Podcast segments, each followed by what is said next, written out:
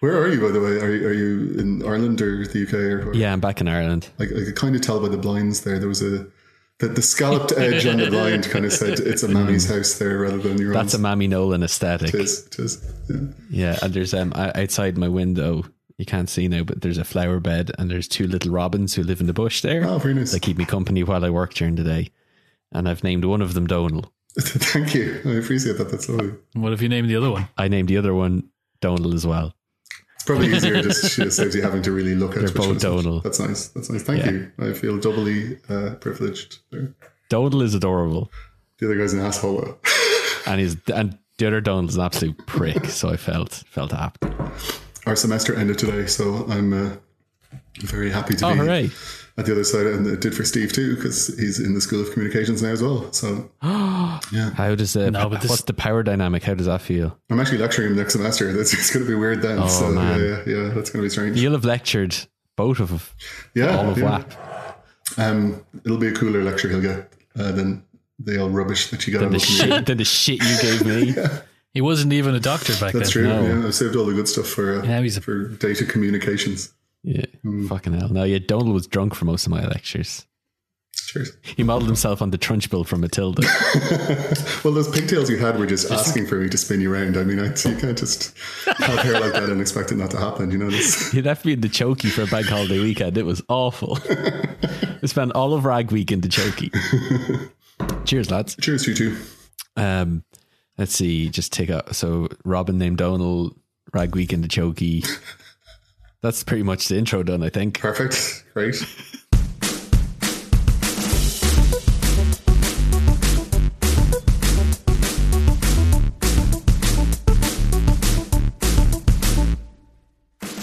Welcome back, Donal. Thank you very Sorry, I should wait for you to finish drinking from your wine before I started the small talk. Really, But then, I mean, then you're always drinking wine, so I don't know when I'd get the chance. Exactly, it is tough. It's tough to fit it in between my wine drinking. Um, but no, it's it's really. I was going to say it's exciting to be back. Is it? Because not because of you. It's lovely to be with you, but it's also like the it casts into sharp relief the kind of pleasant pre-COVID times that we've done this before. So like all of our previous recordings have been in in person and have been at a much less restrictive point. And so there's a I don't know. Everything's it's also it's winter and it's gloomy. So the same gloom has just drawn a curtain over everything these days. It's very sad. Yeah. Wow, this episode is really going up to be a, a happy, heart, a, a light-hearted one. Can't wait. The wine will counter it out. Donal. by, by the middle, I think we'll really hit our strides. That's fine. The- For the- for new listeners, Donal is our most seasoned, our most tenured uh, guest on the show with a, a whopping, I don't know, forty eight appearances at this point. what is it, Donal? uh, is this the fourth? I think it's the fourth. Fifth, Yeah, it's. I, I, I'm not sure. Yeah. maybe. I don't know. But uh, yeah, usually it's to talk about Eurovision. I mean, that, that is part of the gloom that's in my life is the absence of that this year. I mean, like, Oh. So that's the first thing we want to talk to you about because usually we do a, a, kind of Eurovision roundup every year and it's great fun and it's the highlight of our respective years. But we didn't get that this year. But seeing as we have you on to talk about a different subject, I thought we could very quickly start off by just checking in on the Eurovision. oh, that's lovely. Like, what are the implications of it not being on? What is there? Is it happening next year? Is it going to be bigger next year? What's going to change? And specifically, um, at the time of recording this, it's looking like it's going to be a no deal Brexit. And I, I want to know specifically what, if any, will the effects of a no deal Brexit be for the UK in relation to Eurovision? Yeah, but, oh, well, okay, loads of things there, but uh, no deal Brexit probably very little for Eurovision because I mean, you know, we're already throwing Azerbaijan in there, so connection to the EU is not really any central requirement. But it's, But even just like perception and tone. Yeah, that, that's been there a while. we I also don't vote for them either. Yeah, there, there's. I mean, there, of course not. But there's there's a, I I guess, kind of undercurrent of Brexit stuff that's been tagged onto them for the last few years anyway. In it, so you know, there's there's always been this thing of, and I think I've done it myself on previous talks about Eurovision that we had. You know, that, that idea of people wanting to read into their Eurovision entry a secret desire to heal their relationship with the EU, and you know, like people are, look for anything to hold on to because it's so friggin' miserable at the moment. The the relations, especially between Ireland and the, the UK, was between the EU and the UK generally. Um, oh, there's a, a dog coming in there. Is that is that Herc? Yeah, that's Herc. Yeah, I don't know why he's barking. Sorry. Do- look, will I restart that bit, or does it? No, no, it's fine. It doesn't fine. matter. Okay, great. This is all. This is what we call charm. Herc, shut up. and mild animal abuse, you know, whatever's in there. It's the uh, rustic vibes you get from a homely, homemade podcast. You don't get this with the big, your big radio labs. that's true. I've, uh, Herc, put down those slippers. Ira Glass very rarely yells at animals in his house. and if he did, they'd be far more exotic animals. I feel he's just on a different level entirely there. It would be a zebra in a top hat or something. Anyway, going back to Eurovision. Mr. Anteater, put down that baguette. the yeah I, I look it's it's it's really sad it was it was annoying that it didn't happen they they put on a different show this year that was a kind of a um you know, called Europe Shine a Light. It was a retrospective kind of thing. They had to do it at fairly short notice, so it was not super amazing. It was nice. There was a, a kind of you know nice vibe to it because we were still in that early part of the lockdown at that point, where you know we were only weeks into it rather than months, and you know there was still Do you think if it were to happen like a few months later, if the Eurovision hmm. were scheduled a few months later, they would have rallied and pivoted to in the same way like award ceremonies went all like the Yeah. EMAs went all Yeah. online and stuff. They would have done something like that. I do, yeah. I, I mean, there was even talk about that at the time. I, I thought it would already have gone that way, but that, that's what I mean. I think we were we were still in such an uncertain phase at the time that they just were, you know, not quite into the, the planning to the degree that they could pull that off. But it had already, and we talked about this. I think the last uh, year that we were, were discussing it, it's more and more of the video production has come into it now. So it's much less about the live show in many ways, and there's a lot of kind of post production happening on a live feed. Weirdly, so you know, there's uh, Australia a few years ago had a a very famous example where they had women on these huge kind of like pole pendulous poles that went over and back, kind of like the Mad Max cars in the in the Fury Road, and uh, they digitally inserted them into a kind of space scene beside behind them. So like it, it looked nothing like they looked on stage. It, you know, they were they were in a kind of fully post rendered thing with a, a backdrop and everything. So you're already bleeding into you know full on music videos at that stage anyway. So I think it's possible, and certainly if it happens next year, it, it's it is going ahead next year in some form. And I'm sure if there is still restrictions, hopefully not to the degree we have now, but if there is still some, it'll probably go like that. It'll be more. There will be voting. There will be songs. and It'll be more video based. I think. Do you resent the digitalization and technology? do, Would you yeah. prefer a lady standing beside a stool just singing like the good old days? Yeah, I mean, yeah, there's, there's limits. I mean, I mean I'm, I'm probably the equivalent of uh, whatever point in the, the 90s when they got rid of the live orchestra that there had to be before there were backing tracks. I'm sure there's people the equivalent of me saying, How dare they make this change? And I'm sure it's the same now. But um, I think there was something to the live thing. I think the more you insert that stuff, because it is so much about the showmanship too, you really are handing over a lot of the um, the chance to win away from the song and onto the visuals. You know, so I mean that's still there to a degree because they have a lot of choice in their staging and all that sort of thing. And you know, definitely the countries who've thrown loads of money at their staging have, have done better out of that. But if it totally became a video based thing, then you know it's it's it's a different kind of competition, I guess, at that point, isn't it? Isn't it? Is it the Hatsune Miku, that entirely holographic Japanese pop star? Do you think it'll get to a point where Eurovision is entirely holographic. There were holographic wolves a few years ago, uh, so the, the holograms have already. Uh, Eamon Ryan? yeah. um, I can't. Was it? Uh, it was Estonia or it was a Baltic country, or maybe maybe it was Lithuania. And they they did yeah a, a thing where there were wolves howling on stage that were holographically added in. So there's I mean there's already gimmicks galore. Of course, that's half the the fun of it. But if it went totally digital and totally video and it kind of left what you know some live element out completely i think it would be the lesser thing for it like half the fun is that things kind of do go wrong and there are stage invasions and there are costume malfunctions and Yeah, I think if you are, you can have CGI stuff to augment, but you have to have at least one real world parallel. So if you have CGI wolves, one of them has to be at least real. in a sort of that, hideous I russian think- roulette of wolves I mean, Yeah, yeah perfect yeah. so you're still you're getting the production values, Yeah, which is yeah. great, but you're also getting that element of danger, that little spice. which is what people watch eurovision for to see someone Wolf potentially be savaged as part of Yeah, Uh, you hope not, Well, but they, if it happens, they get savaged by, by the by the crowd. They anyway. do actually. Do. Well, yeah, it's a different kind of Twitter savaging in that case, I guess, and Graham Norton especially. Yeah, but um, yeah, no, it's it, it was an absence this year, but it's it's uh, it'll happen again. It'll it'll come back. The, the one thing that I think is worth mentioning, and, and I'm glad that you, you're featuring it a bit, is that. All of the songs that were picked for this year, and I think one of them, uh, the one that would have won, the, the Icelandic one you probably heard, and it did become famous anyway. Um, they're all out. They can't re-enter those same songs next year. So, so there, there's a, a load of stuff that will never be heard effectively. You know, there, there were Icelandic one great. Lots of people heard it. I think it's a really, really good song. But there was, you know, as there usually is, five other phenomenal ones that just will never get the same airplay. And I think that's a bit sad. And uh, yeah, so it's some of the artists are coming back. They're they're, they're doing that a little bit, but It's a pity to miss. Anyone's in particular you want to shout out that people should listen to? Oh, Malta, Malta, definitely. I mean, there's there's a few that are you know achieve some level of fame, but that received really nothing because it's Malta, and who listens to the Maltese entry if you're not a weirdo like me? But uh, it was a brilliant, brilliant song. I think they're they're kindly bringing the same artist back again. So Iceland are doing that too. Daði Freyr, the, the Icelandic entry is coming back, and uh, the Maltese singer was a, a, artist called Destiny, and she's coming back with albeit with a different song. But she had such a great like just banger dance song this year that would have been kind of like that that Fuego song from a few years ago. I think it would have built up a bit of momentum in the semi-finals, and people would have really liked it. And yeah, it was it was my top pick that wasn't Iceland basically this year, and it's it's sad that she didn't get a bit of coverage. We'll play a little bit of it now. Do.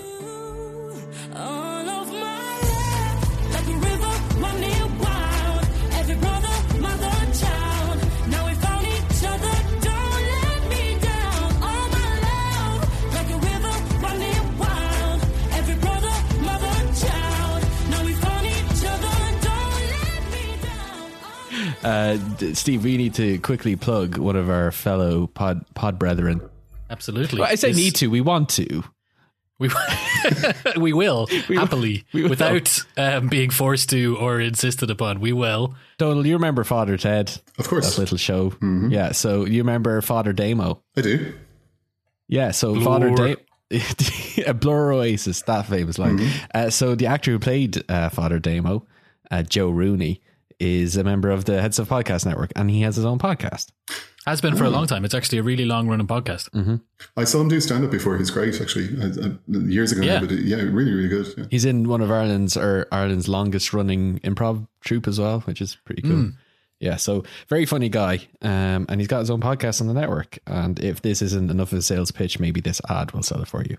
Hello, Joe Rooney here. Back in 2015, I recorded my first Potter Rooney, and since then I've been chatting to people that I meet throughout my travels, here and there, all over the world, including Sean Lock, Mary Coughlan, Frank Kelly, Joanne McNally, Owen Colgan, Shazia Mirza, Aidan Gillen, and Kocha Reardon, but loads of people you'd never heard of who have very interesting tales to tell, including the sadly no longer with us Boston-based comedian Barry Crimmins, who led a crusade against images of child abuse on the internet. Tracy Carroll, whose daughter Willow has the highest grade of cerebral palsy. Drogheda Homeless Aid. Christine Volseth, a Norwegian singer documentary maker who ended up hanging out with the young lads in inner city Dublin and riding bareback on a horse through the city streets. All these very interesting tales to tell, and all you have to do is skip the first six minutes of me talking rubbish. That's Potteroni. Uh, Donal, Steve, and I, as we are often wanted to do, uh, the other day we were in our front lounge sipping on brandy and smoking fine cigars and discussing very erudite academic academic things, as I'm sure you can understand as a fellow uh, uh, PhD. holder, yeah. just like us. With social distancing and, and things like that, I'm sure going on. So No, we don't need to do that. We live in our castle, so it's fine. Oh, it's a single bubble. It's a bubble home. Very nice. Yes. Yeah. Um, Teflon everything. We are we are we are COVID proof. And we were just talking about, you know, smart people stuff, much like you do when you're election and 100%. whatnot. And one of the things we were discussing is um uh, you just know we're coming up to the to the Christmas season. Video games are very big this year with with the pandemic and everyone staying indoors. And we are talking about you know the most influential video game characters, and we came upon the question of um, Mario, Super Mario, which is his full title. Um, is he a, is he a communist? What are Because, you know, basing this we were- Uh, well, you know, he's he's he's lives in a kingdom, the Mushroom Kingdom, under the oppressive thumb of Princess Peach and whatever other you know figures of the monarchy exist there. And you know, it's a colonial world. We've seen when you play Mario games, there's lots of different worlds, and the Mushroom Kingdom has a has a their hand in each. Uh, and Mario is basically an indentured servant of the monarchy. There, he's constantly having to clean up their mess and rescue different members of their their their family for very little to no remuneration. Yeah. Um, he's having to scrape by so- like, eating he's- toadstools a lot of the time. Uh, That's you it. know, He's a plumber. He's the definition of a working class. He's a proletariat, but He he's literally has Stalin's moustache. Doesn't he literally walk around collecting coins?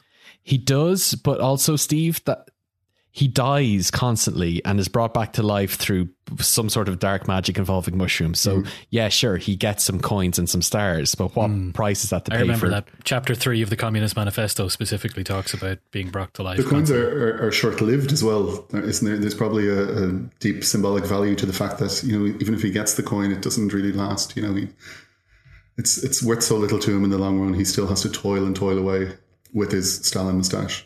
So yeah, you're probably That's right. it. I And- think there's a thesis there. And he wears a red hat. Yes, and and I think yeah, he wears a red hat exactly, and I think as the games go on, the you know he's going to get more and more frustrated with his lot in life, and he is going to ri- like form some sort of you know communist rising, and maybe the next game is going to be Super Marxism sixty four. but again, this very, very erudite and smart person conversation that we were having um, just got us thinking about video games as a whole and like their, you know, the confluence of video games and politics. Mhm. And so we thought we'd reach out to our other smart person friend, uh, also erudite, smokes lots of cigars, drinks lots of brandy in front of fireplaces. You know the story, you've done it yourself. Uh, Donal, um, and just get your opinion and your thoughts on the role of video games and politics. I was really excited when you did this because I mean, mostly this immediately brought to mind the same thing that it did for for Steve after his his Mario conversation, obviously, which was Alpha Centauri and uh, this the game that we're both massive fans of. But yeah, there, there's a there's a big thing here, and I'm sure there's PhDs galore written about it. I didn't bother looking them up before today, which I probably should have. I now realize, uh, but. Uh, the study of games is, is definitely a, a whole field of itself, and there's a lot of games where direct representation of politics itself and the process of it are there. There's a lot of games where there's kind of allusions to it or to like concepts from it. There's a lot of politicization of games. I mean, there's tons here. It's, it's now that you mention it, surprisingly you didn't do this far earlier. And really, if anything, it's it's poorly reflecting on you that this was not a subject of Well- podcast number three. We kept trying to bring you in to do it, but you just kept talking about camp songs. we would throw out our notes at the start of every recording session. It's been difficult. It's been difficult, but we'll we'll Yeah. move past that and talk about these things because yeah, I think I think this is a great topic. I'm, I'm really happy that you picked it, and I think there's yeah, there's some some good examples to to look at, and I've I've made a tiny list of some, but I'll, I'll let you lead us with the ones you yeah. think you want to talk about first. Before we start talking about the games that get it right, let's talk about the games that get it very wrong. Um, so there's a couple of games, mostly PC games, that try to tackle When you Actual- say, now, hold on, hold on. When you say PC games, do you mean personal computer games or politically correct games? I mean, um, Bits of I mean PC actually. PC games, politically correct personal computer games. There are some of those. yes. yeah. Um, well, you got shot by a nun for bringing in abortion in the game when we played this game, the one in particular I'm talking about. So I don't know how PC it is, but it is on the PC. Mm-hmm. Um, Democracy Three, Mm. so it tries to actually simulate what it's like to work as a political operative in a in a country, Yeah. And it's just so fucking boring. It's This awful. is- yeah, yeah. It's really bad. yeah, I, I mean, I, we were shit faced and we had a good time. That was about it. But Yeah, like, if you- if try and you- play it sober. If you are if you ever donated to our Ko-fi at any point, um, you will have received the bonus edition of our podcast that we recorded ages ago, where I got Steve and I got shit faced drunk, and I tried to run a country, and I got assassinated by nuns for trying to introduce abortion. Uh, and even then, while shit faced drunk, I don't think I I didn't enjoy it. it's it's I enjoyed her, like hanging out with you, Steve, but the actual game itself was kind of hot garbage. It is, yeah. Yeah. That whole series is, I think. I mean, I've, I've played two out of the. I think it's on edition four now. Is it Democracy Four? Is the latest? I, I, I played three and I gave it a really good chance, and I came back to it a few times. But God, it's it's it's tries a little too hard to be directly representative of some political process of, of you know trying to talk about factions that there would be in policy making and stuff like that. But it doesn't do any of that well. So it ends up effectively being a kind of numbers puzzle where you have to balance things out as quickly as possible and you have to you know destroy the motorist lobby to make room for the bicycle lobby and you have to you know well that's what i do in my very green game that i played but you have to basically pick your agenda and get rid of the voters you don't want and pick up the ones you do and it's i don't know no part of it felt really consequential i i, I gave it a go too and, and much like yourselves i found it super boring but i think that's a problem maybe with some very direct attempts to, to bring politics into games. I think that there's there's a few that, that can do that well. There's another rubbish one I played that I thought was really exciting when they briefed on it first and when they, they kind of showed the initial um, you know, trailers and stuff for it. I think it was called Urban Empire, and it was a kind of like mix of Sim City with policy yeah. stuff. And I was like, perfect, because I'm you know, love SimCity and city building games, and also a giant nerd who likes politics and policy. So I was like, this is going to be fantastic. And it was exactly the same. It was like a shite version of SimCity with a shite version of Democracy 3 thrown onto it. And none, none of it felt connected, none of it felt consequential, and, and it ended up just being a kind of boring chore, much like uh, Democracy 3 was. And I think there is a, a limit to ways in which you can very directly model that sort of stuff. There's there's some games that, that take a tongue in cheek version, like Tropico, for example, the one where you kind of run a little banana republic, and that's great because you have the jovial side and you have other elements to it. it the sole focus is not you know counting votes in policy or whatever, so it's it's much more interesting. Um, and then there's there's lots of other ones where you know they're highly political in nature, but it is a secondary component to some other goal that you have or whatever. And I think that works far better. Would that be why you, you like? Do you think is that why like games like City Skylines or even The Sims that probably could be very political and like it's almost like they're just like not turning left to look at all the hmm. politics. They're just sitting forward, concentrating on making a game rather than thinking about, oh, I'm building a city. Do I have to worry about poor people? No, not really. It doesn't matter. I'm just looking at crime stats generically Yeah. as opposed to actually thinking about it. Like if you were playing that game, you would never think that there was any politics involved in running a city whatsoever. Absolutely, yeah. And I guess yeah. it's just because it's it's not a good game element. yeah. I think it just that the mechanics, like the real life mechanics of politics, are so complex and so vast that as soon as you try and associate individual, like you transpose that onto the gaming experience, there's just too many. Like if it's a spreadsheet, there's just too many columns and rows of all of the different things, and there's no way of mapping it one to one. And that's what these games are trying to do. Possibly, yeah. I mean, there's there's some that do do it. I mean, there's there's a few, a small few that do it well. My husband is currently playing a game called Suzerain that came out recently, and it's it is just explicitly a political game, but it's it's a kind of narrative game. So it's it's really text heavy, and it's just a lot of reading more than anything else. But it's it's kind of more a choose your own adventure through the development of an early stage of a company. I was going to say, is he So- reading? Is he reading a choose your own adventure Goosebumps book or something? Pretty much, but it's set in a sort of like vaguely Eastern European country in the Cold War. Yeah. Um, That's a new genre of game, the visual novel game. Yeah. but they're not. They're not. I, I, I don't like them. They're not good games. It's not the kind of thing that you're going to see on a AAA release No, on the. PS5. You know, Yeah, but they, they're they're trying. I mean, that's the first one like that that I saw that was as overtly political as that. I mean, that was about like charting the early course of a nation in the mid 1900s. You know, so there, it, there are games that are trying to fit in that space of being just overtly about politics and nothing else. Um, but maybe that's a better way of doing it. Maybe narrative is the way to do that, rather than trying to set up game mechanics that that kind of somehow represent the different factions you have to keep happy to bring in a new roads policy or whatever it is that just ultimately Hmm. there is a lot of just very boring stuff to that that's hard to gamify and that's why we pay civil servants and politicians to do exactly it. exactly yeah and i think there's uh, like the, Although football f- footballers get paid to do that, but they like it anyway. Never mind. the, the interesting ones are, are like there's there's lots of games that have hugely political components to them but they're just set at other time periods i mean there's paradox the the studio produce a whole lot of grand strategy games which i'm a huge fan of i mean my hours on steam are very heavily stacked towards a game called europa universalis 4 which is a, you know kind of uh, set from 1444 onwards, kind of charting world history, and you start off as any nation in the world and kind of you know go and colonize and you know move through the Renaissance and all this kind of stuff. And it's it's very political. It's you know there's a lot a lot of components about diplomacy and and alliances and that kind of thing in it, but it isn't the kind of politics that's quotidian, boring, everyday policy stuff. It's it's you know it's grander than Yeah. that, and that's interesting. How many how many times have you conquered England as Ireland? Oh my god, Manny! I was very excited I did that when I did it the first time. It's quite a, there's an achievement actually for it called "Luck of the Irish." um, I was very proud to get that one. It was great. Yeah, yeah. Um, it's it's funny that the same company make uh, an earlier set one called Crusader Kings three and Crusader Kings two and one, that- um, and it's you know, it's set during the Crusades obviously, and. Uh, it, Ireland is regarded as tutorial island in that because it's kind of in, in that period it's much more disconnected from everything. So you can start as some like little you know the the Count of Mayo or whatever, and gradually build up your stuff without really having to worry about all the machinations of Europe. So uh, it's it's always referred to as tutorial island, which I really like. I figure I would start as the Count of Mayo and just like be so content in that role that I wouldn't ever achieve anything more. I wouldn't unlock any. other. I'd just be happy enough as the Count of Mayo. Six, 60 euros so well spent there.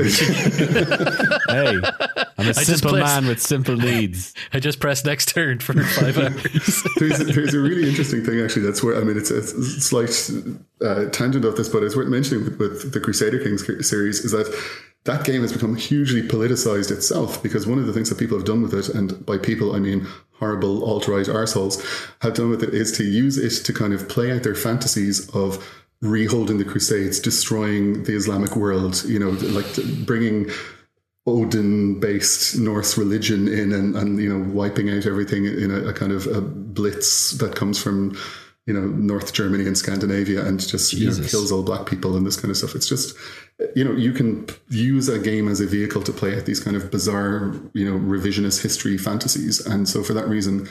Uh, there was a while where I really love that game. I think it's great, not for that reason, but there was a while where I was like, embarrassed at having that on my Steam, lest people think that I'm Yeah. spending my time doing this. And so you do get that sort of thing sometimes where uh, unexpected uses like that allow people to role play weird political fantasies that they have about rebuilding the world differently. And some of those or fantasies are conquering. England, which is totally fine though. Yeah, I mean, I do that in a loving way, I would say, and uh, they were the better for it. His tongue was firmly in his cheek when he did that, Steve. It's very different. It was. So what what about games that, that get it right really well? Um, I think Papers Please is the one that you want to give a good shout out to. Yeah, yeah. Uh, Papers, Please does a really specific thing. There's, um, yeah, th- there's another one that I'll mention in a minute that's very similar, but it's a, again a kind of narrative game, I suppose, mostly. So it's very text heavy. It's a, it's an indie game that came out a few years ago, and you play a in a fictional Eastern European country during the kind of Soviet era, a border guard essentially, whose job it is to you know ask for people's papers and let them in across the border and not across the border. And it starts off as a sort of like puzzle game where you're checking, you know, does the thing that they say that they're doing match their, their passport or whatever. And so it's a very kind of basic game in that way. And you have a, a target to hit every day. And then gradually it builds up to where that your, your targets get harder and harder to hit. And if you don't hit them, then your family are suffering and you're not getting enough food and whatever.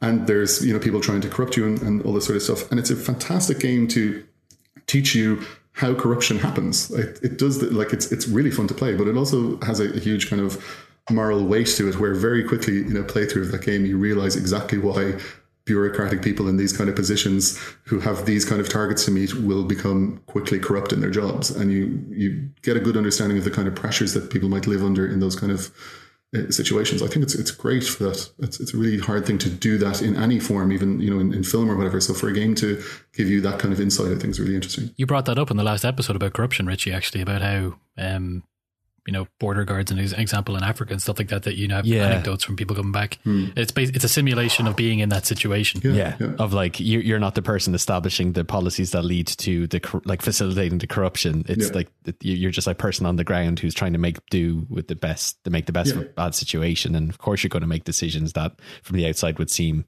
you know, by someone else suspect. But you know, there's a context there that's very nuanced and hard to hit. But that's the beauty of video games is that it's a active media like instead of a passive media of sitting down and watching something play in front of you you're actively ta- making decisions and taking part in something and investing yourself in the narrative and in the gameplay.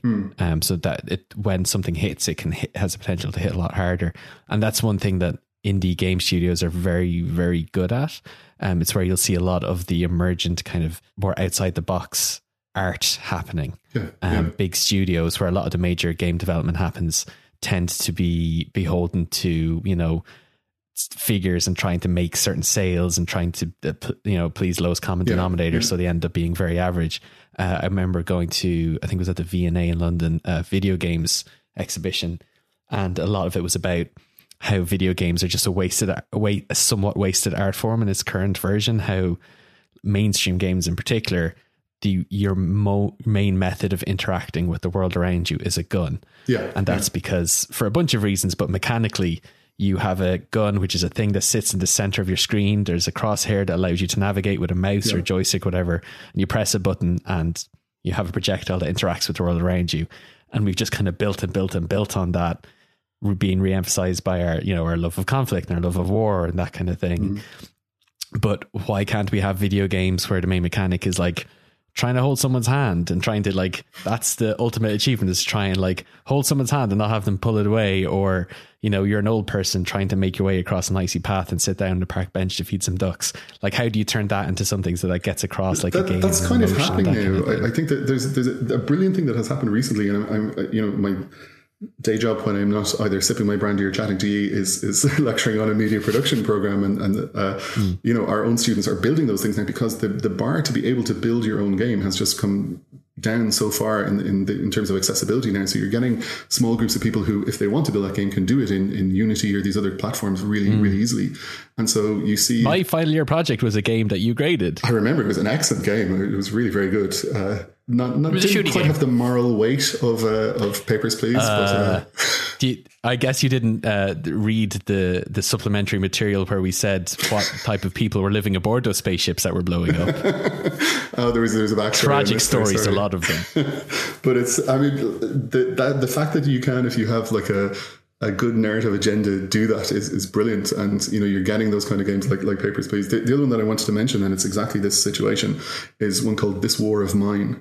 And it's it's about five or more years old now but it was developed by uh, people i think in bosnia who had lived through the war there. And they wanted to make the same kind of point that papers please does i suppose that if you're living in a war situation, your morality is different. Like it should not be the case that you're you're thinking about things the same way anymore. It's about survival, and you make choices you would never, you know, make in good conscience in any other circumstance.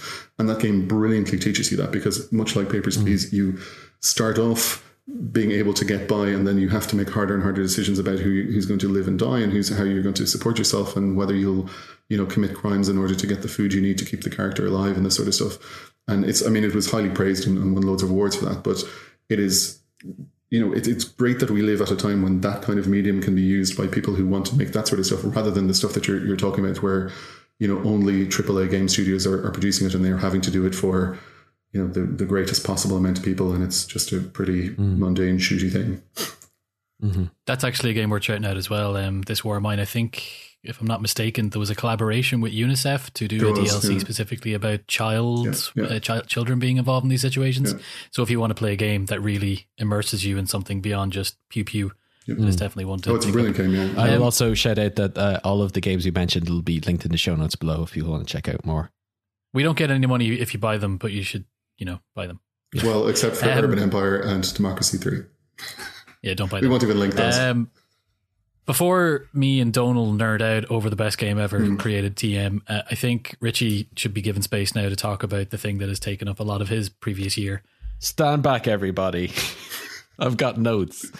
Uh, I'm going to talk about my journey with Animal Crossing. I knew it'd be Animal Crossing. I was, I'm dying to hear the politics of Animal Crossing. This is going to be great. It's I went on a journey with Animal Crossing that mirrors my journey with politics and capitalism in real life.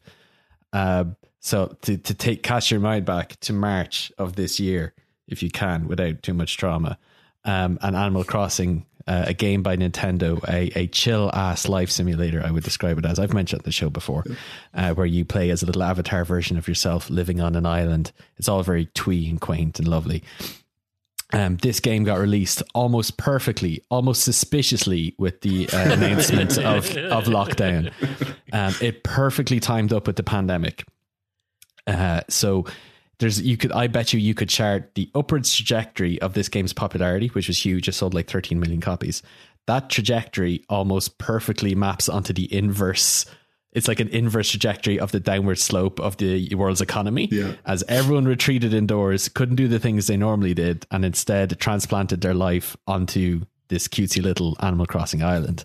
So, me personally, when this all started, like I didn't buy new clothes for ages, but my avatar in Animal Crossing, it was like fashion week every week for that guy.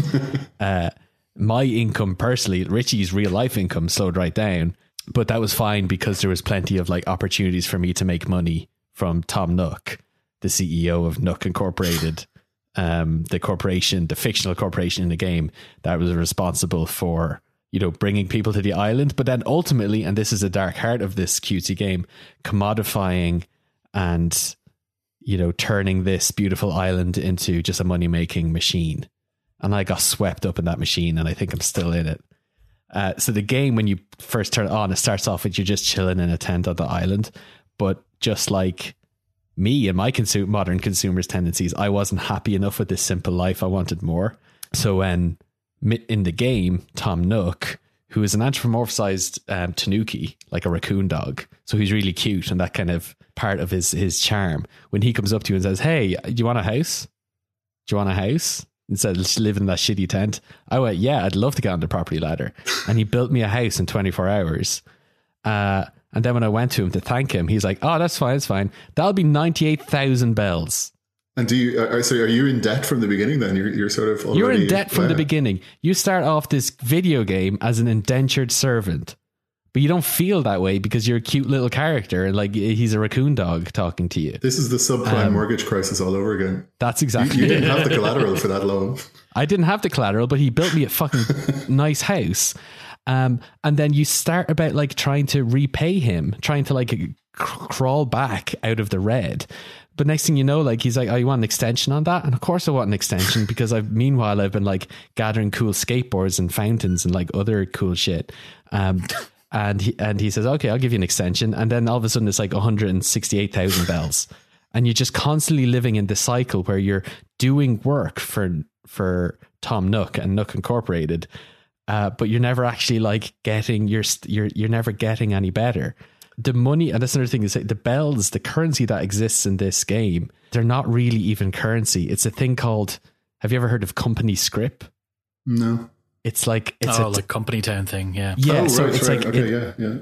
so it's instead of you know government Disney dollars. legal tender. Mm, yeah, it's like Disney dollars. So it's fake money created by a company that can is only redeemable at businesses owned by the employer. Right. And so this was big like in the 19th century in like mining towns and logging villages that were really remote that were just in completely in- controlled by this by a corporation. And it's just a way of keeping your um, your staff indentured and in this cycle of poverty where they are cannot they cannot escape and they're constantly having to be productive for you to generate, you know, um, output for you. And that was me. I was stuck in that with a raccoon dog. This is much darker than I, I haven't played Animal Crossing, but this is. uh, Is there is there a point where you meet some of the other workers in the, the village tavern and you start talking about maybe throwing off the shackles and how No, Mr. because Nook everything be is controlled by Nook. Like everything is contr- like his. You go, you earn your money. He gives go you the to phone. He gives you everything. everything. You go. You want to buy something. You go into a shop and there's two tiny Tanukis. They're his fucking nephews, and they follow you around the shop. And if you buy something, that's going straight into the pocket of Tom Nook. Uh, and then also, that's not even getting into the stock market. That's spelled S T A L K stock market, where you buy Wow. turnips, and they're like a commodity that that um, fluctuate in value over the course of a week. And you have a week to you buy them at a certain price, and you have a week to then sell them at a at a at, at before they rot. They rot if you keep them for for a full week, and. uh but so you, I've lost so much money on the stock market in that game. Uh, But something about this is this- relaxing and enjoyable and got you through COVID, or or have you? It was once upon a time, but now it gives me heart palpitations. Right, I haven't opened that game in a long time, just because it's a, it's a capitalist hellscape. Maybe there's there's a DLC coming where you know that there is the revolution, and you do get to then you know make some difficult choices, and it becomes much more this war of mine as you have to struggle with your comrades to overthrow the Nook Empire. uh, potentially. Hopefully but so. like just just like you know capitalism itself, the, the there are lovely moments where the people do kind of plug in the gaps that the system won't fill themselves. So there are lovely stories online of you know strangers coming to visit the island and just gifting them gold and fruit and that kind of thing and like coming together and wedding ceremonies and graduation ceremonies being held in Animal Crossing when people couldn't meet up in real life. So there is like a wholesome end to it. And there's also uh, um, Alexandria Ocasio-Cortez did like some campaigning virtually in Animal Crossing. She would go around to constituents' virtual islands and go and have a chat with them and give them she gifts is so good stuff. at this stuff. I saw she was playing Among Us the other day on a, a Yeah. Twitch stream. Yeah. I mean, she's yeah, she's down with the kids there all over the place. phenomenal. And you could get uh, Biden Harris campaign, like officially right. approved campaign po- picket sign, so you could stick up outside your house. So there is like people have been using it politically now for the last year. And the Trump campaign, when asked were they going to do something similar, said no, we're going to campaign in the real world. And you know what? They lost. Oh yeah, that's why they lost. Yeah, they didn't get the Animal Crossing vote.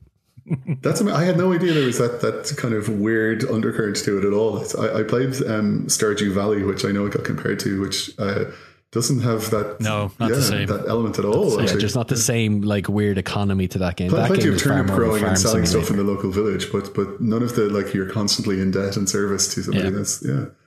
oddly dark. It's just like it's it echoes such like hor- like horrific things from history where you would you know tra- like a company would sponsor you to travel to America say but then you're indentured to them and then you end up like living out your whole life just working for they, it has echoes of that. Stardew Valley is much more like Walden, where you are actually getting away from it. You feel more like you're actually in control of your own lot, Yeah. as opposed to being under the thumb of the raccoon dog in Animal Crossing. that's that's amazing. Well, that's yeah. Nintendo. Anyway, Um, that's my rant done. If you guys want to talk about your stuff, I'll just like have a Oh nap. yeah, Sid Meier's Alpha Centauri, 1999. I know. yeah. So Well, you guys hasn't wanted to you guys upon. want to do a whole episode about this game. This game is Yeah. so it's it, yeah. I, I mean, partly I, I I was I was thinking about this recently, and I mean, I wonder whether part of this is just that there's a particular age at which you first start forming your view of the world and your kind of ideologies and your your understanding of the way in which factions of society relate to one another. And for me, and possibly for Steve, though he's younger than me, maybe this game just happened at that same period of intellectual development. And so it seems much more concretely connected to that. But I just think it is a brilliant example of uh, a way of describing those kind of ideology based factions that are still very identifiable in the modern world, but are, you know, fictionalized and taken to slight but not huge uh, you know, absurdity in this as well. You know, so there, it's it mirrors a lot of real politics. It mirrors a lot of of um, ideologically driven uh, war and alliance and stuff like that. And it's just it's a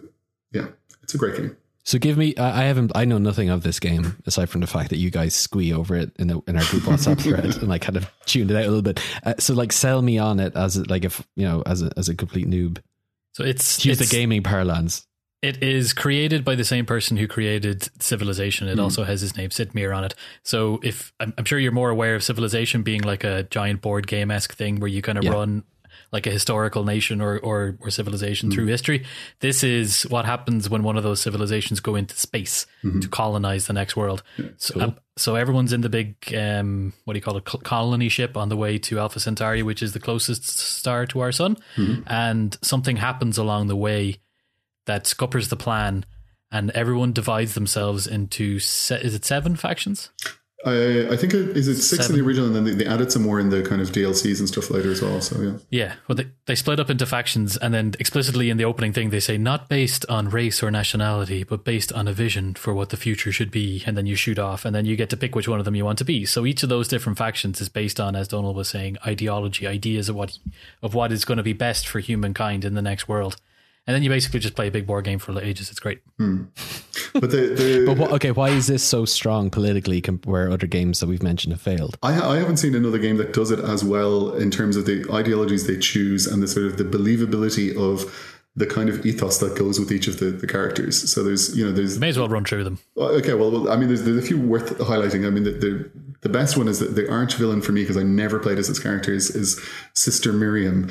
And Sister Miriam is, runs the, the kind of like A fundamentalist, yeah, fundamentalist religious faction, and so for them, they're anti-science and they're pro, uh, you know, like conservative religious uh, stuff, you know, Bible literalism, this kind of stuff in it. So there's a lot of quoting from the Bible and things like that in their in their videos and projects and things like that. But they're on a they're on an expedition to space. I know, that's be what's so surrounded brilliant, and but- propelled by science. But She says that God gave us the next world. Exactly. I mean, and you know, again, look at look around us currently at the ludicrous discontinuity between the world we live in and how people find religion and superstition and everything. I mean, it's it's entirely believable that you would have crazy fundamentalist nuns running a faction in space. I don't I don't see that as a problem at all. but um, there's there's a, a hardcore capitalist one. So there's uh, uh, Morgan, Morgan you know, Industries. the, the Morgan Industries guy, and he's you know his thing is just like full on libertarian capitalism. There's a very strong green person called Lady Deirdre Skye, which is very uh, yeah, she's she's very like a new agey version of the green movement. It was written in the nineties, I guess. So it's it's kind of green plus hippie-ish kind of you know tree hugging kind of uh, green. Uh, there's the person I always played as and sought to become and literally did become a university lecturer because this. There's the the, the academic faction who runs the univer- the university faction is run run by the, the academic guy, um, and then there's a, a kind of the Spartans, this this kind of highly militaristic group as well. And there's more than that too. Yeah, they're, they're they're like they're they're identifiable things that you see in in not just political parties, but in the, the kind of world around you in terms of how people self-identify with politics. And it's the kind of things that people do. You know, people might pick a party to represent themselves. They might say, you know, I'm, I'm a Labour person if they're in the UK because that's all that's available to to label themselves with. But actually, uh, fundamentally, it is much more about the things that this game chooses to use. When people think about their own politics, they are thinking about themselves being as you know very pro science and and academia or very you know religiously oriented or whatever it is. And sometimes you can map parties onto that and, and some mix of them, but often the, there's kind of core ideologies that drive people. And I think this game does a really nice job of distilling a lot of those well, of putting full, well developed kind of personalities on the, the people within it. And then also the, the AI, which, you know, again, is it's fundamental, I guess, because it's written in the 90s, but it's very good at making them behave as if they're the kind of person you expect. So the religious person is very annoying to you in particular if you play the scientist. You know she has a particularly mm. strong dislike. Is much more likely to invade your lands etc and so you get these kind of interesting interplays between them and, and stuff like that. That again i haven't seen done very well even in other civ games that have been you know we've had three more decades or whatever or two more decades of civ games since then that haven't managed to get that same amount of realistic politics into it i suppose. It's also worth pointing out as well that it's not black and white. You don't end up absolutely hating whatever character. Like I'm actually yeah. thinking of the Sister Miriam character. She gets so as you're playing through the game and you discover more technologies, you get these great little videos mm. showing you what the technology is doing as it's going on. And one of them obviously is AI and more AI. So the university guys, they're going to fully lean into AI. They've got no problem with giving with working with the computers and let the computers take over. But as you're developing more AI projects, Sister Miriam gets to point out the potential dangers of that, of like giving up too much to the machine and all these things. And it's just like you're, you're like, as you're watching, you're like, that is interesting. That is, yeah, maybe not everything is as clear cut as I would assume before. Hmm. Yeah, it's, uh, I mean, even though I never once played as her.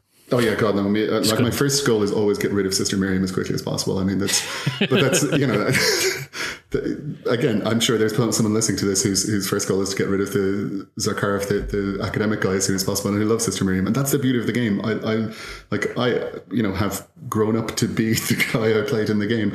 I have friends who are, are you know leading figures in the Green Party in Ireland who all played Lady Deirdre Skye. They played the Green character and so fully identified with her that you know it was it's part of their sense of identity and sense of politics at the same time when they were growing up too. And you know, I, there's other people I know who are staunchly libertarian who loved the Morgan, the, the kind of capitalist libertarian man.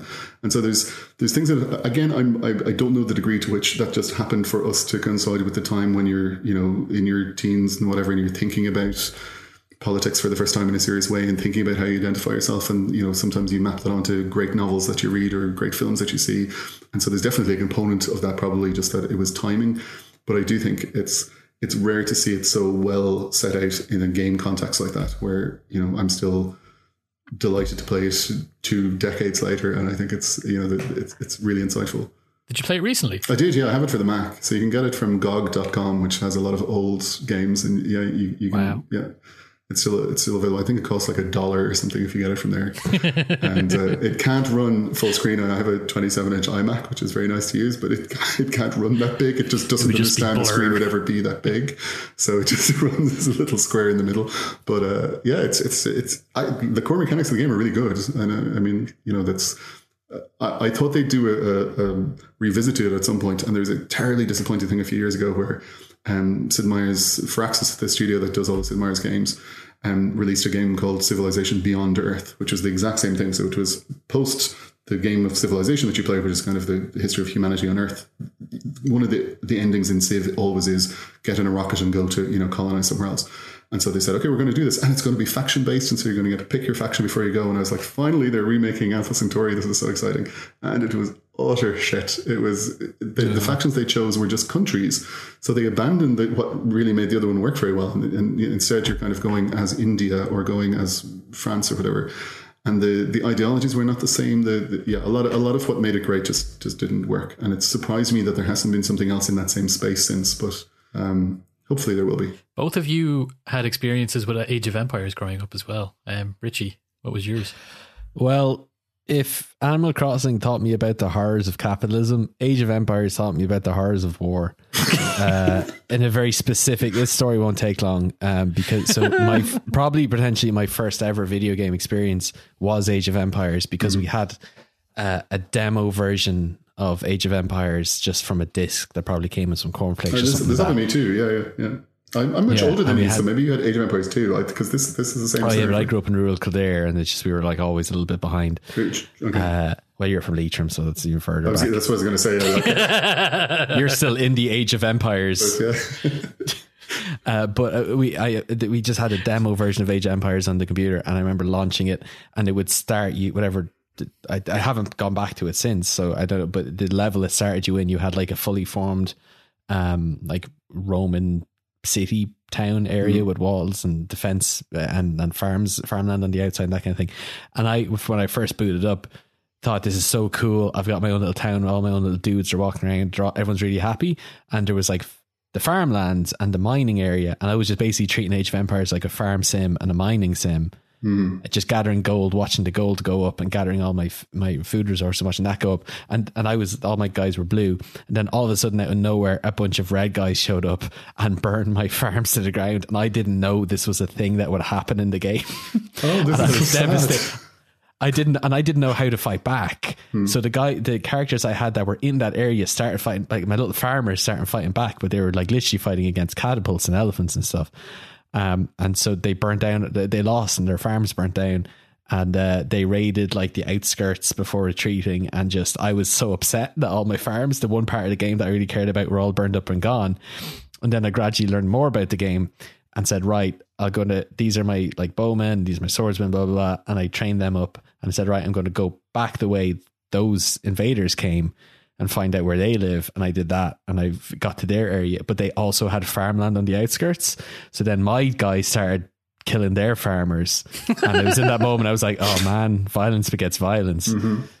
tit for tat killings. What what age were you when this happened? I mean, this uh, mid twenties. it's, this is boring. It's quite a naive view that you would just fire up the game and, and think it was a farm simulator. So I'm just I'm assuming. Ah, you're Age further- of Farm Empires. Exactly. Yes. no, I was probably like eight or so. Okay, that makes I much more sense. Like it, it- we had it on like on our Windows ninety eight computer, so Okay. that tracks. The same thing was happening to me. It was just like I was eight or nine years older than you, so I was playing it as a late teenager. It was uh, I think Age of Empires came out in the same year as my leaving cert, and I had a substantial drop from the points I got in my mocks to the points I got in the actual leaving cert, which is entirely based on playing the Byzantines in Age of Empires. So uh, worth it. Of course, you played the Byzantines. Of course, you well, played the Byzantines. they had those great cataphracts. They were very good at just mowing down things. I, I, I was a big fan of those.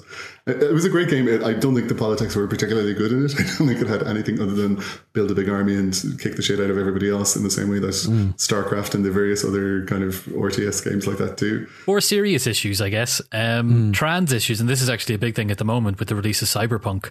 Oh, yeah, um, yeah. When we were prepping for this, we talked a bit about how video games can be really good escapes. Obviously, um, we've talked about that a good bit, and a lot of people with um, like perhaps I guess identity or or trans issues as they're growing up could be using video games like The Sims or God knows what to try and live life outside of what they do on a normal day to day basis, and it's been quite successful in that. But then other games have charged into it very clunkily and not done it so Yeah, well. Yeah.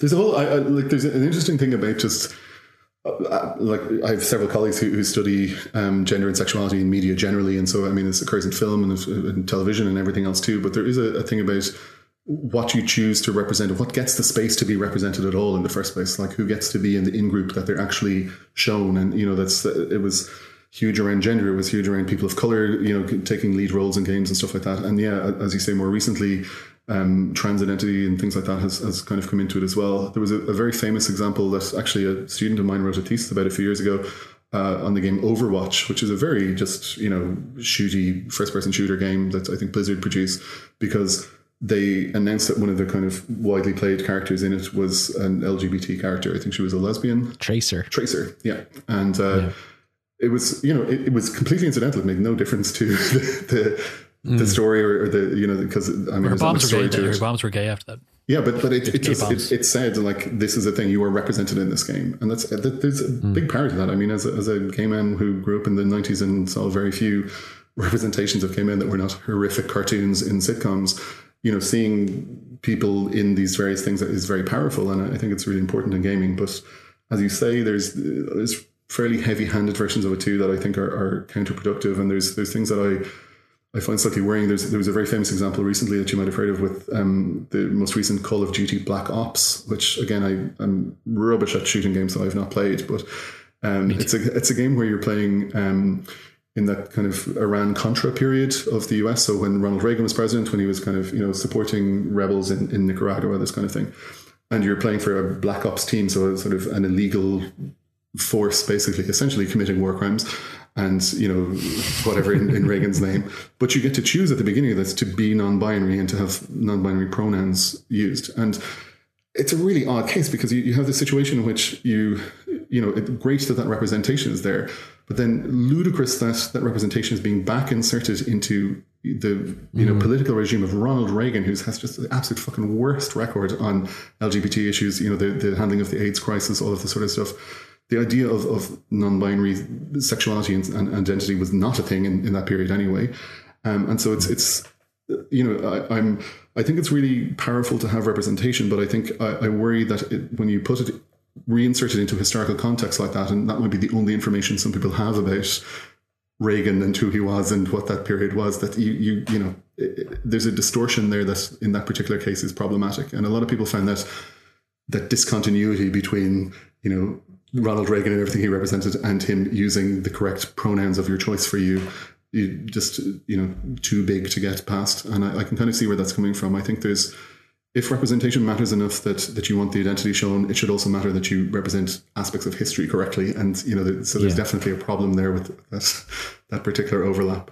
But on the whole, the trend is good, and I think that the fact of being able to see something of yourself in whatever component of your identity, whether it is your your your race or your gender or your, your other things, it is powerful to have that. It, it, makes you feel less outside of you know the mainstream media you you, you interact with, and I think that's great. I think uh, speaking of that kind of dissonance when dealing with like trans issues, I'd put Cyberpunk down the notes because it's mm. it's very topical right now. Um, it's a game that's been in development for a long, long, long, like long time, like mm. eight years I think ago was when they first announced it, and um, uh, it's it's an RPG, and RPGs uh, had played like a big role, I think, in trans identity in the modern age mm-hmm. because mm. it was a it was an art form that allowed you to, like in an RPG, it stands for role playing game, to build a character that best represents you. Yeah. Um, which you can see why that would be a powerful a powerful thing in in, in that context. Um, and cyberpunk, which is, as you can imagine, like a cyberpunk vision of the future set in the year 2077, like a dystopian neo drenched, neon drenched future, um, which its selling point was all about full customization and mm. everything you do matters. And it says, you know, every decision you make, every identity choice you make has implications for the narrative and how you play the game. And there's a, but it was criticized from a trans um, perspective in terms of the how the RPG mechanics were built in, but then also like narratively how it was representing trans people. So you could, uh, you can like, you can, there's a part in the set where you're building your character, you know, you pick your eye color, your hair color, your face color, that kind of thing. There's a part where you can customize your genitals and you've got like three different penises to choose from. I think it's amazing. This, uh, yeah, I, I, saw some footage of this the other day that this is mm. part of, of your character customization now and yeah, and you can pick you know different penis, your vagina, however. And did you, you see also, the, did you see the bugs where they stick out of the clothes? I did. Yes. That's that's not a bug. That's artistic intent. Sorry, um, but uh, and but uh, which is but uh, aside from that, which is great, is that you can pick whatever your genitals are, but then you can um, pick how you identify separately. So you can be mm. a guy with female genitalia or vice versa, mm. um, which is great. And that like opens up this huge broad spectrum of identification that isn't really available in other uh, video, other RPGs um, with similar mechanics. But then when you get into the game itself, how they're representing trans people, it's not as nuanced as cis people. And there's lots of examples, and this was involved in the marketing. And I, I can include links to show notes. Polygon wrote a great article on it. Mm. Um, there's images of trans people depicted in advertising in the game, and they're highly sexualized. It's a gag. Yeah, yeah. yeah it's like a goof almost. Mm. And then any and then the trans characters that you interact with are a lot more surface level and don't have a lot of the same nuance of the cis characters get. And again, it speaks to this dissonance of there's you know you are you you are halfway there with the mechanics of how you're actually playing the character, but then you're not. It's not in the DNA then of the story itself. Yeah. It sounds like there's a little you, bit. You can see how that would uh, again, because it was publicized somewhat in advance as well, how people would have built up their expectations hugely going into it, and then possibly been very disappointed by those aspects of the story having got into it. I'm, I'm that is my, my plan to spend my Christmas break is largely going to be walking around Night City in the, the Yeah. game world of, of Cyberpunk. I'm dying to play it because I, I thought their their previous titles like The Witcher Three and stuff were, were brilliant.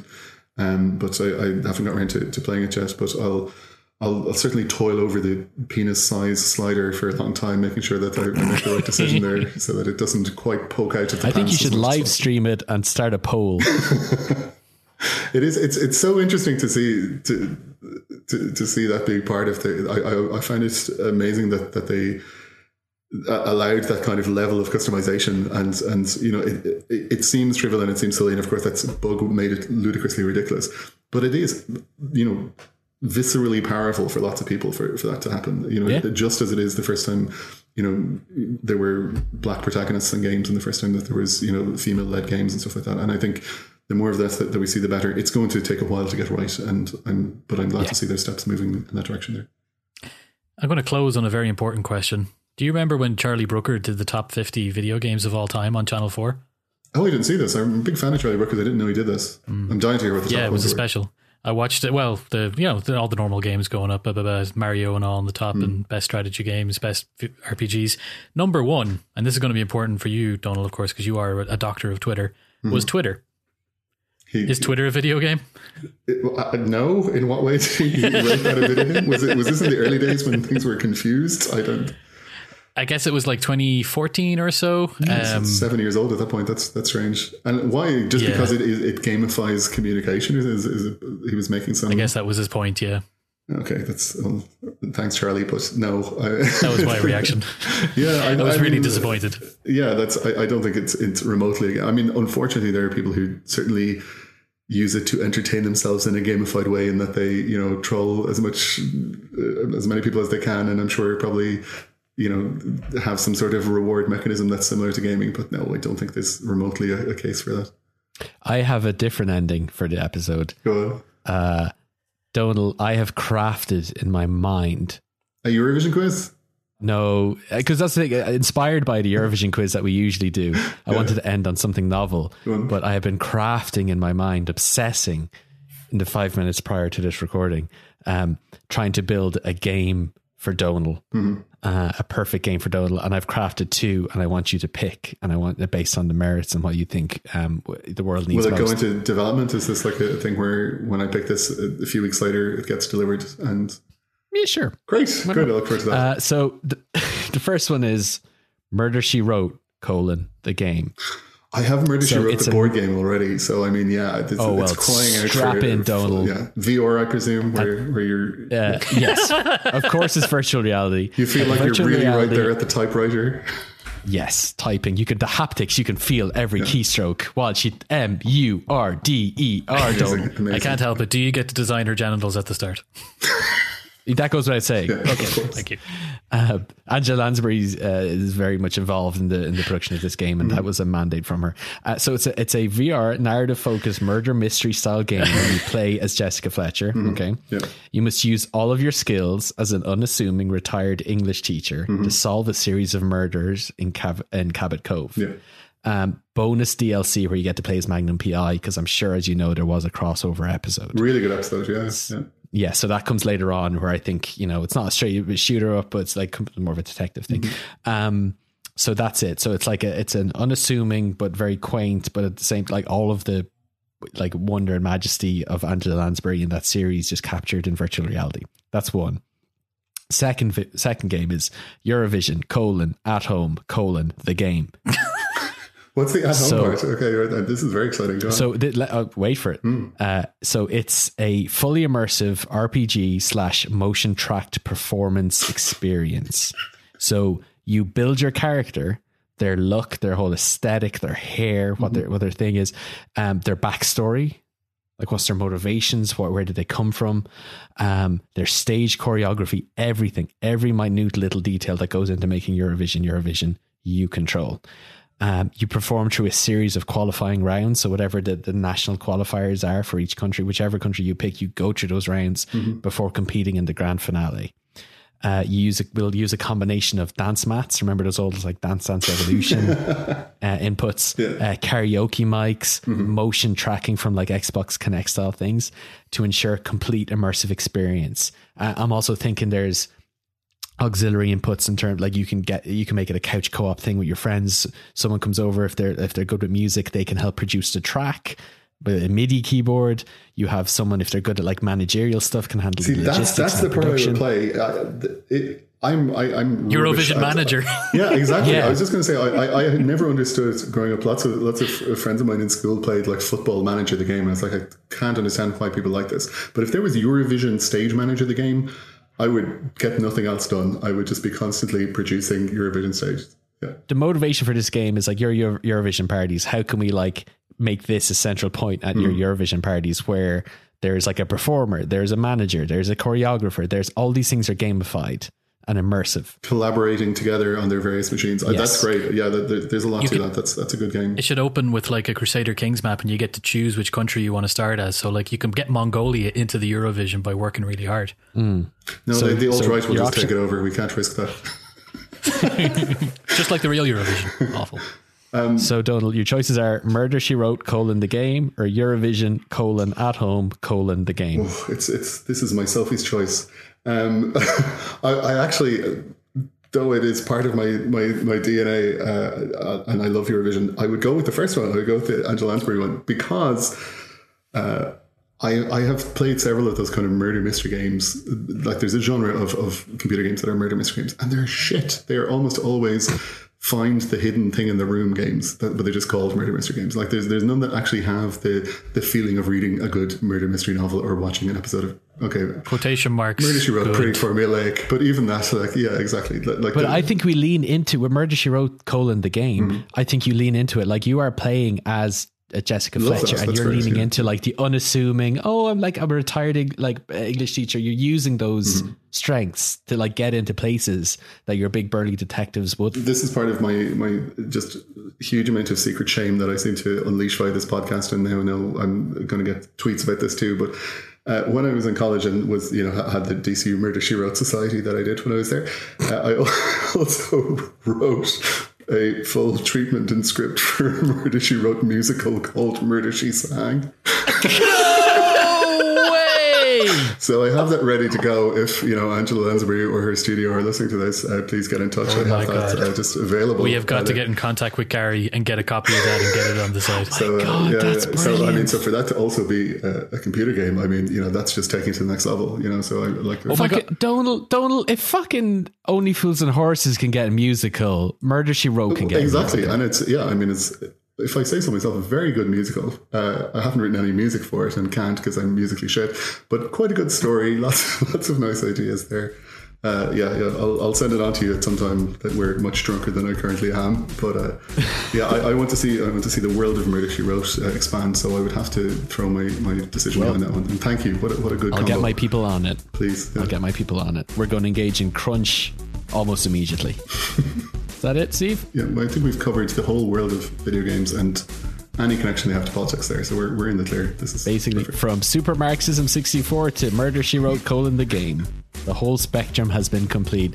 Uh, follow us at What on Politics on Instagram and on Twitter, whatonpolitics at gmail.com, whatonpolitics.com. Donal, do you want to shout out your Twitter? It's at Donal Mulligan, and tweet me if you have good recommendations for games because uh, I'm always eager to try new ones, especially if they're good murder mystery games. Because as I said, they've been universally shit so far. So if you have played one and it's Exactly. good, at Donal Mulligan, please let me know. Thank you. And also at Donal Mulligan with like recommendations for how he should customize his penis in Cyberpunk 2077 or his vagina, whatever way he's going to go with it. Uh, visual aids are a must. Thank you. So, and on that note, Donal, thank you so so much. I think it's always a pleasure. I'm delighted. It's been a pleasure you. as always. And uh, Steve, do you want to end as we say every week? Yeah, I have to do it now. Murder She Wrote. You to come up with Donal never listens to the end of the episode. That's how we end the ball. Murder She Wrote. Oh, thanks, Donal. Thank you.